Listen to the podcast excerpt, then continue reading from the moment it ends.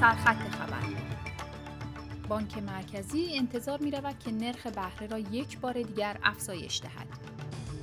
درخواست مجدد از دولت برای تمدید مهلت تخفیف قیمت بنزین تا پس از ماه سپتامبر.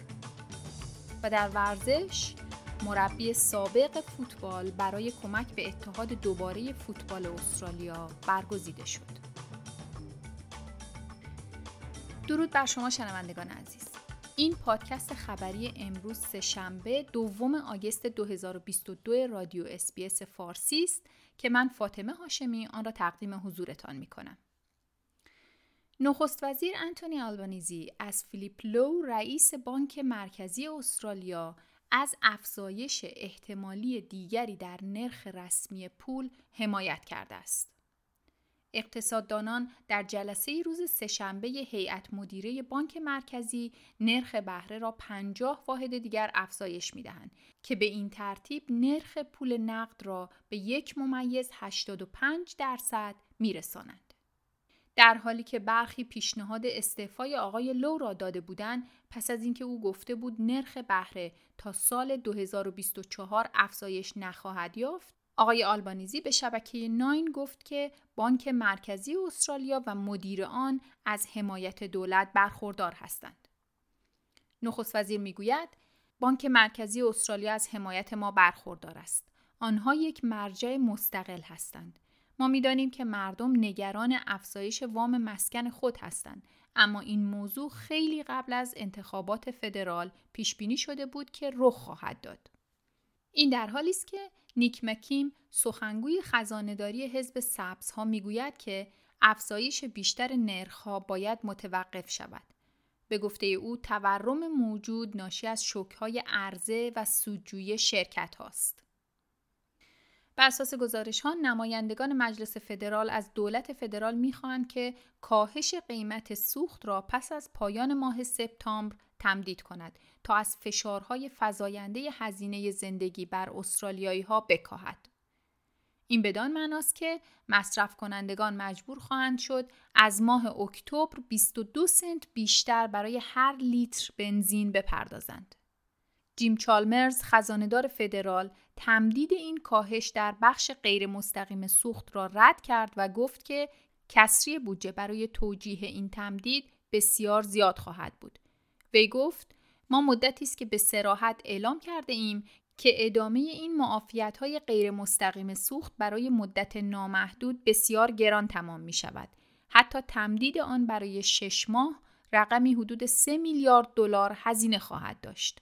بر این اساس دولت سابق مالیات غیر مستقیم یعنی مالیات 44 سنت بر سوخت را به نصف کاهش داده و قصد داشت در 28 سپتامبر به این تخفیف پایان دهد. جیمز پترسون سناتور لیبرال می‌گوید که دولت باید کاهش مالیات سوخت بنزین که ائتلاف اعمال کرده است را به مدت 6 ماه تمدید کند زیرا اگر این کار را نکند و مالیات بنزین را افزایش دهد فشار رو به بالا بر تورم وارد خواهد کرد. خبر دیگر این که جوامع مردمان بومی در شمال نیو ساوت ولز که در اوایل سال جاری در اثر سیل شدیداً آسیب دیدهاند می‌گویند که واکنش اضطراری به خرابی ها به طرز تأسفباری ناکافی بوده است. در گزارش ملت بونجالونگ در تحقیقات مربوط به سیل در ایالت آمده است که رهبران مردمان بومی در پاسخ دولت‌های محلی، ایالتی و فدرال قایب بودند. این گزارش می‌گوید که سیستم های موجود از دانش مردمان بومی آگاهی ندارند و این امر باعث شد که ساکنان در پشت بام ها مدت ها سرگردان بمانند و برای روزها بدون آب و برق سر کنند. یکی از کارکنان ارشد لیبرال ویکتوریا پس از اینکه فاش شد که از یک فرد خیر خواسته است بیش از 100 هزار دلار به تجارت بازاریابی او کمک کند از حزب استعفا داد. متیو گای رهبر اپوزیسیون ویکتوریا می‌گوید که میچ کتلین رئیس دفتر وی علی‌رغم امضا نشدن قرارداد مبلغ اهدایی روز سهشنبه استعفای خود را ارائه کرد.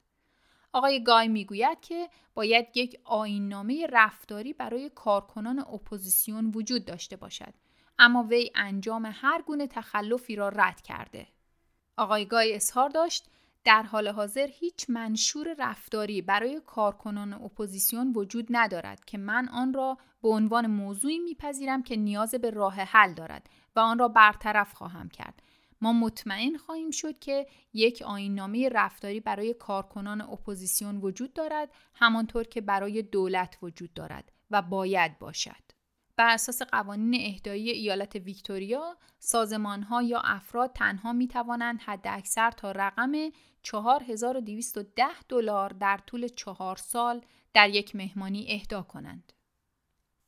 خبر دیگر این که زیستگاه های مهم کوالاها در جنوب شرقی کوینزلند پس از اینکه فاش شد که بودجه یک مرکز تحقیقاتی صرف ساخت یک ترن هوایی در پارک شده است بنا شده در برابر ساخت و ساز محافظت شوند. قرار شده که یک سایت چهار کیلومتر مربعی در گولد کوست به یک منطقه حفاظت شده اختصاصی تبدیل شود.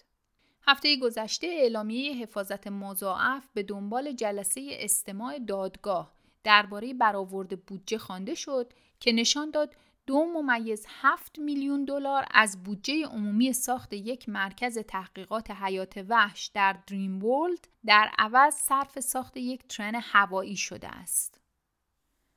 و خبر آخر این که ارنی مریک سرمربی سابق تیم فوتبال استرالیا پس از منصوب شدن به عنوان اولین مدیر ارشد فوتبال استرالیا این آزادی را به دست آورده تا آینده فوتبال استرالیا را شکل دهد.